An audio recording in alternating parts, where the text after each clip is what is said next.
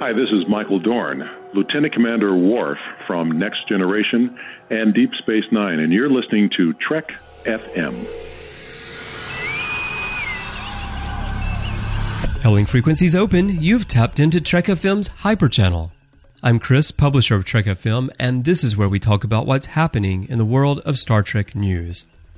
In this episode for December 18th, 2015, we go big as we learn about Star Trek Beyond's IMAX upgrade. This news came as a bit of surprise to me, and not because I'm surprised that Star Trek's going to be in IMAX. I just kind of assume that any big movie like Star Trek Beyond these days will get the IMAX treatment.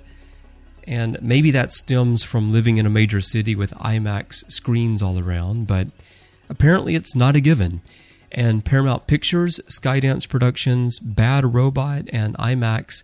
Together, they came out back on November 24th, so it's kind of an old story right now, but I wanted to talk about it. And they made the announcement that Beyond will go beyond the normal treatment. And they say they'll be using IMAX DMR, digital remastering technology, to spruce up the next Star Trek film, giving it enhanced image and sound quality. Now, I had to read that carefully because initially I read it as IMAX DRM. And I thought, really? You're going to put digital rights management into an IMAX now? What does that mean? Like, my glasses won't work when I go in unless I, well, you have to pay a fee, but maybe you have to pay more. But no, it's digital remastering technology, DMR, that they're using. Now, Justin Lin, who is directing Beyond, he sounded like a company man, being quoted about this, saying IMAX provides a one of a kind movie going experience to audiences all over the world. I am excited to bring the newest journey in the Star Trek universe to its screens. All right, so this sounds like marketing copy, right? I mean, I should know I write marketing copy. So it very much sounds like that. But actually, I can vouch for how beautiful a film looks in IMAX. I saw Into Darkness that way, and I initially screened Into Darkness at Paramount's offices in Tokyo before the film was released here in Japan. And that meant that I saw it on a mid sized screen. Not, not really a small screen, but not a huge screen either. I did see it in 3D at Paramount, but you know, it, it was nothing like the experience that I had when I saw it in IMAX. A few months later, I went and I saw it in an IMAX 3D theater. And I have to tell you, I was just blown away by the clarity. It was possibly the best image quality that I've ever seen anywhere of anything. It was absolutely breathtaking. And I'm glad that I saw it on the smaller screen first because that way I had a really good comparison. Like if I had not seen it on that other screen and I only watched it in IMAX, maybe I wouldn't have realized just how much of a difference this makes when they do this IMAX DMR. I don't know if you guys listening have had that experience. I'm sure many of you have seen uh, films done in IMAX DMR uh, probably more than me, in fact, because I actually don't get to go to the big theater that often. Movie tickets are really expensive in Japan. And, you know, it's a hassle to get over to the theater sometimes. And thankfully, because I'm media, because I run a magazine, I actually can go do screenings at the studios, and so I don't have to pay for the tickets. Uh, but that means that I I watch most of the movies on somewhat smaller screens. So anyway, if you've watched movies in IMAX, I'd love to know what you think about the technology. That's one reason I'm doing the story today. But continuing with the story here, Greg Foster, who is the Senior Executive Vice President at IMAX Corporation and CEO of IMAX Entertainment, explained a bit about why they're bringing Star Trek in. If it's not obvious, I mean, the thing's going to break the box office. You know, it's going to make so much money. But anyway, he says Star Trek is an iconic franchise, and IMAX is delighted to once again be a part of its world and to partner for the third time with Paramount Pictures, Skydance, and Bad Robot on Star Trek Beyond. This space epic is exactly the type of event film that our exhibitor partners and fans around the world eagerly anticipate particularly as it is so ideally suited to the IMAX format. So, yeah, I mean, I think Foster just stated the obvious. And what he said is why the news came as a bit of a surprise to me because, as I said at the beginning, I just kind of assumed that Star Trek Beyond would get this treatment. And they did 2009 and they did Into Darkness, so why would they not do Beyond? But I guess with so many things about Star Trek Beyond, maybe they were kind of waiting to see what happened as well and see if the movie was actually going to happen in the first place. So now they're in. So let me know. Let me know what you think. You know, I I totally agree with what Greg Foster just said right there and with what Justin Lin said. Even if I'm not the biggest fan of this version of Star Trek, you know, I'm, I'm not a huge fan of the Abrams verse, but I love to watch a movie that's beautifully produced. And I certainly think that these two Abrams verse films that we've gotten so far have been beautifully shot and beautifully produced. And so seeing it in IMAX 3D with the DMR is definitely the way to go. And if you haven't seen it that way, I really encourage you to do so. And that's one of the things that I'm curious about. For you, does it make a difference for you seeing films in this format? And well, does this make a difference in how you're going to see Beyond? Will you go out of your way for the IMAX experience, or will you just go down to the nearest theater and watch it in 3D on a regular screen? Or do you even care about the 3D? I mean, will you just go see it in 2D? Does it matter to you? I'd love to hear what you think about IMAX, the IMAX DMR, and also what you think about the past two Star Trek films in this format if you saw them that way, as well as whether this makes a difference for you when you go beyond, as I like to say on the Ready Room. All right, so let me know. Head over to Facebook, go to our listeners group, the Babel Conference. Just type B A B E L into the search field, and that'll take you right over there.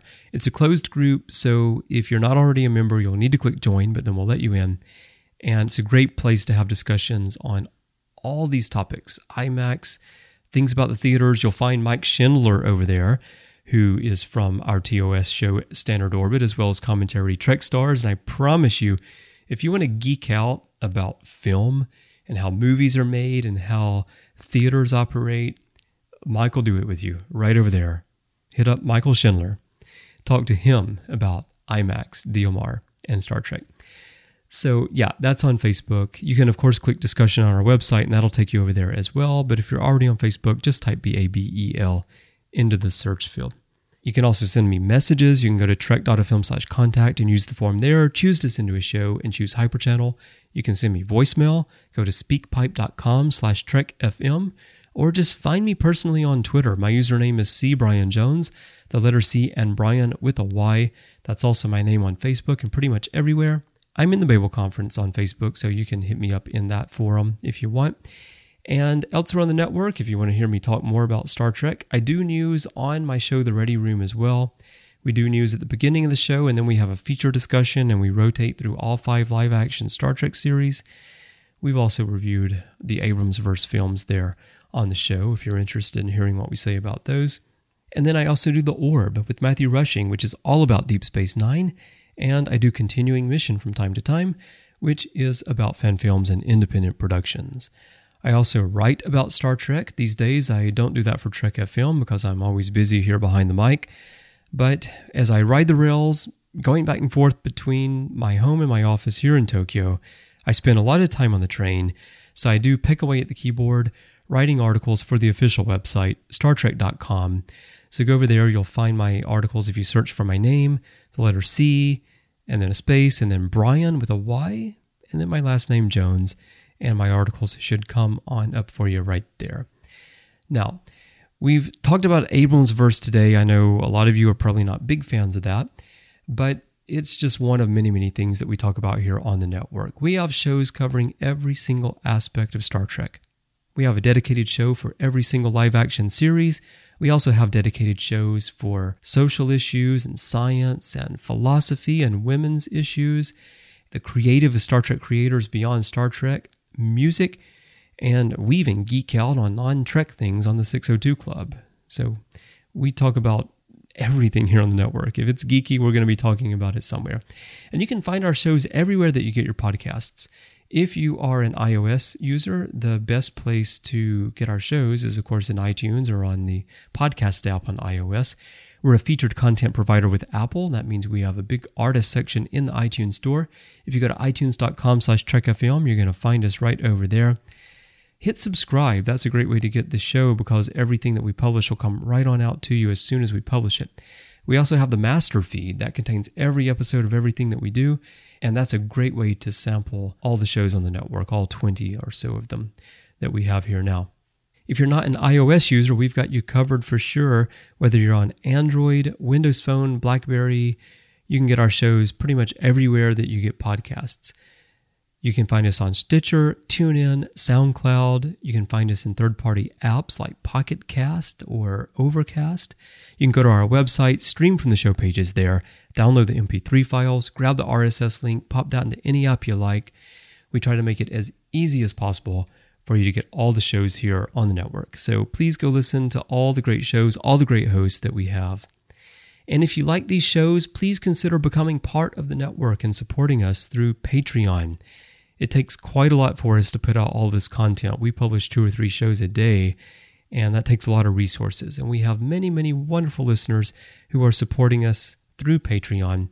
If you go to patreon.com slash trekfm, that's P-A-T-R-E-O-N dot com slash trekfm, you'll find out everything that you need to know there and how you can become part of the network and how you can even grab a mic and talk Trek with fellow listeners here. That's one of the great perks that we have for you over there.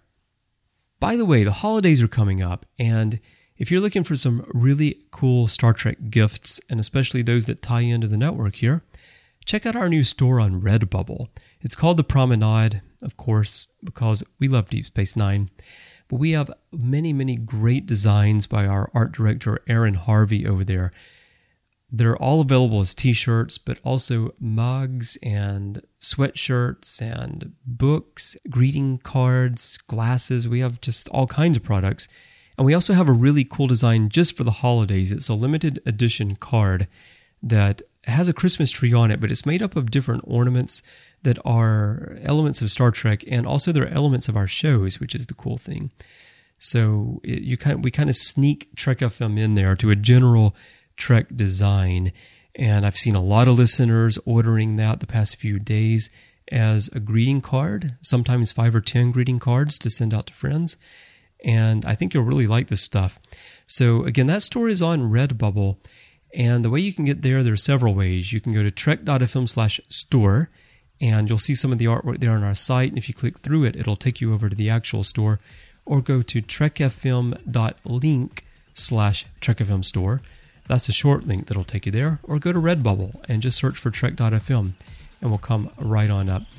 And when you purchase stuff through the store, we get a little bit of money from that. We get a small cut of the fee there, and that helps us pay for all the costs of the network. But you get some really cool stuff in exchange. I think you'll really like it.